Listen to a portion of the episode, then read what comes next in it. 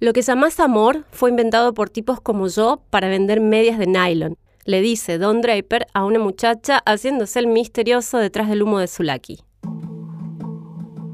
La idea de amor es inmanente en el ser humano. Una propuesta dice que las ideas innatas son variaciones fortuitas que han sido seleccionadas naturalmente. Esta es una de las reflexiones que dio forma al pragmatismo en Estados Unidos. Paren que ya explico. Supuestamente, algunas ideas son variaciones azarosas que prevalecieron por selección natural. ¿A qué les suena? A Darwin, ¿no?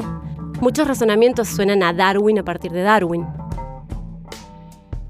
La indeterminación de la conducta individual puede regularizarse considerando el fenómeno a nivel estadístico, a nivel de las masas.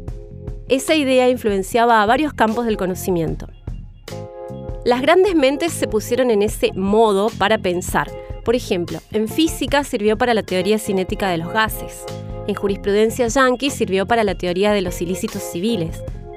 Pero bueno, la cosa es que hubo un proceso de reacomodamiento mental en cuanto al ser humano como número. Lo estuvimos viendo en los últimos episodios. Dentro de ese proceso se empezó a sospechar que la organización de la vida ciudadana se podía encarar de una forma más eficiente si se tenía en cuenta el comportamiento general de las personas. Y para eso había que observarlo con nuevas lentes. En este contexto, en Nueva York, en 1912, aparece Edward Bernays. Tenía 21 años y estaba apasionado por el mundo de las comunicaciones. Rápido se convirtió en un creativo freelance brillante. Él es uno de los que investigó esto de las ideas inmanentes con el fin de dirigir el comportamiento humano en beneficio de, bueno, de sus clientes. Bernays es quizá quien más contribuyó con la creación de la columna vertebral de la sociedad norteamericana que conocemos hasta hoy. ¿En qué sentido lo digo? En que es una sociedad que, en general, relaciona la idea de realización personal con la posibilidad de consumir todo lo que se pueda.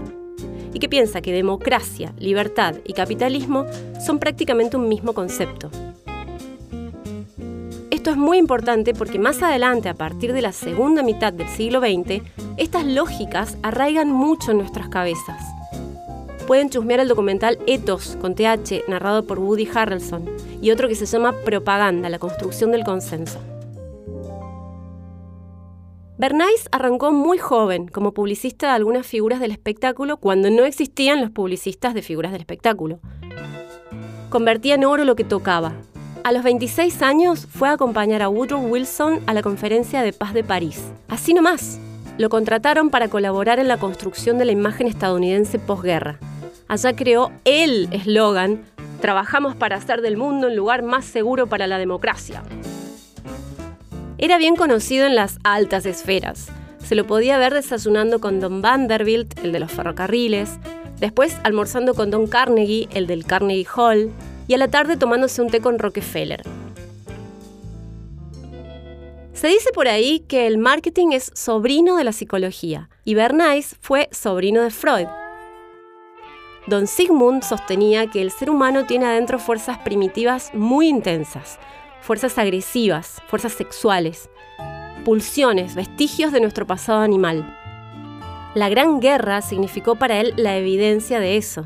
Así que, profundamente decepcionado de la humanidad, dijo que esas fuerzas, de no ser controladas, llevarían a las sociedades al caos y a la destrucción. Su hija, Anna Freud, mantuvo vivo el legado y en Estados Unidos este imaginario encontró suelo fértil para que los poderes económicos y políticos desarrollen la llamada ingeniería de consenso. La finalidad era evitar un apocalipsis zombie de la democracia, lo que es una contradicción porque el control del inconsciente colectivo impide cualquier idea pilas de democracia, pero bueno. Así, entre la eugenesia y los experimentos para reprogramar a los traumatizados mediante electroshock, Bernays estudia los papers que le tira el tío, lo combina con su experiencia en publicidad y aparece con la siguiente propuesta. Satisfaciendo los deseos íntimos y egoístas de la gente, se la puede hacer más alegre y por lo tanto más dócil. Hasta los años 20 se pensaba que a los consumidores solo había que darles la información fáctica. La publicidad estaba basada en eso en info acerca del funcionamiento del producto y acerca de los motivos prácticos de su diseño. Se creía que así las personas elegirían según su conveniencia, mas no. El genio del marketing comprendió que hay muchas más cuestiones involucradas en la toma de decisiones de un individuo, y más aún de un grupo. ¿Se acuerdan del episodio I Want to Believe? Bueno, aparte de esa predisposición a la fantasía de la que hablábamos ahí, también había una aceptación general de que la gente cuando funcionaba en enjambre no tenía un comportamiento racional. Así que Bernays asume que la toma de decisiones del montón podía ser manipulada de acuerdo a estímulos que funcionan solo a nivel irracional, o sea, inconsciente. Imagínense que este señor se crió y estudió en Nueva York durante el tiempo de Pulitzer y Hearst. O sea que presenció el nacimiento de la prensa como cuarto poder, vivió la manipulación de la información pública. Fue testigo, por ejemplo, de cómo, a partir del mero humo, se logró el consenso para la guerra contra España en Cuba. Bernays se murió a los 103 años, así que no se puede enumerar acá todo lo que hizo, pero les tiro lo más wow. El presidente del American Tobacco lo contrató en 1929 para aumentar ventas. Bernays dijo, listo, le vendemos cigarrillos a las mujeres. Ellas ya fumaban, pero no estaba bien visto, y menos en espacios públicos. ¿Qué onda? Hace poco se les dio con el gusto de votar y ahora también quieren andar por ahí y prenderse un pucho. Así que el tipo echó mano del psicoanálisis para saber más sobre la simbología del acto de fumar. Y ahí se enteró de que los cigarrillos simbolizan al pene y al poder masculino y la fijación oral y toda la bola esa. Vieron que si una mujer psicosomatizaba alguna angustia, se la entendía primero y siempre como carente de falo y no como alguien que quizás simplemente no se sentía bien en un mundo androcéntrico. Así que el talentoso Edward arregló que unas cuantas modelos se mezclen en una marcha feminista. Una vez dentro, con los cronistas de noticias preparados y tras una disimulada señal, las chicas encendieron sus cigarrillos. Se logró así una serie de fotos de féminas fálicas diciendo que esas eran sus antorchas de libertad. Implacable Bernays. Con la frasecita hasta le hizo un guiño a la ultra famosa estatua. Las tabacaleras duplicaron las ventas. El pitillo pasó a ser un símbolo de liberación, tanto para las intelectuales como para las adolescentes, las ancianas, las flappers o las futuras Betty Drapers y con el tiempo se hizo parte como del folclore, un ritual masivo femenino que olía a autogratificación. Después de acostar a los hijos, pucho y alcohol mirando TV hasta dormir semi-borrachas. Si no les suena panqueque hipnótico, es el episodio de Pinky y Cerebro en el que este último planea hipnotizar a toda la humanidad envenenándola mediante comida con toxinas de sapos psicoactivos. Bernays trabajó también para el insulso presidente Coolidge. Había que mejorarle el look para subirle la agujita de popularidad. El tipo, siempre disruptivo, organiza el famoso desayuno de panqueques, Quack, en el césped de la Casa Blanca. Por primera vez en la solemne historia del edificio, un presidente tira fiestita con celebridades y gilada, todo piola y descontracturado. Un éxito.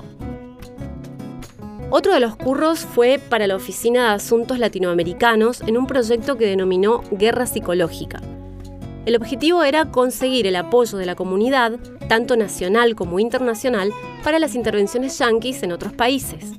La cosa estaba enfocada especialmente en los negocios que operaban en América Latina. Adivinen a cuál de estos businesses ayudó el Eduardo. Sí, a la United Fruit Company, hoy rebautizada Chiquita Brands. La multinacional necesitaba una imagen positiva por todo lo que ya sabemos, así que llamó al experto. Acá el tipo va un poco más lejos. Diseña y arma una puesta en escena, con casting y todo, que mostraba una amenaza comunista en Guatemala. Con eso Estados Unidos tira abajo el gobierno, que había sido electo democráticamente y que nada tenía de comunista, y coloca a otra administración que sí era afín a los intereses de la corporación, todo con auspicio de la CIA, of course. Como resultado, se instala la dictadura militar de Carlos Armas, la primera de una serie de gobiernos autoritarios respaldados por Estados Unidos en Guatemala. El doctor John Gittinger, jefe del Departamento de Psicología de la CIA desde 1950 a 1974, o sea, en toda la época del MK Ultra, decía ya viejo en una entrevista, la imagen del ser humano que manejábamos en ese entonces fue construida en un tiempo en el que había un gran acuerdo sobre la vulnerabilidad mental y sobre la posibilidad de manipulación de esa vulnerabilidad para cumplir con los propósitos. Y si no les suena MK Ultra, fue un programa secreto e ilegal de la CIA, dos décadas de experimentos en los que se alteraban las funciones cerebrales de los sujetos de estudio a base de LSD, aislamiento, torturas, hipnosis, privación sensorial y quién sabe cuántas porquerías más. En 1973 se canceló y casi todos los registros fueron destruidos. El cine está repleto de alegorías al temita, desde Kubrick y Stephen King a Zoolander y Stranger Things, y pueden chusmear un documental llamado Wormwood en Netflix.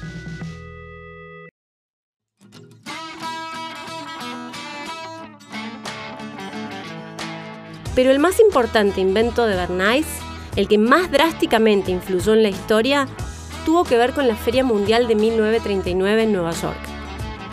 A eso lo contamos después.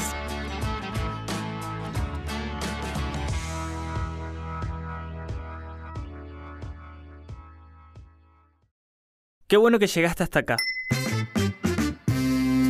Te contamos que Parque se sostiene y crece con el aporte económico de su comunidad de oyentes. Si te gusta lo que hacemos, podés suscribirte a Club Parque con una contribución mensual a través de Mercado Pago. Súmate a bancar a los podcasts de Córdoba.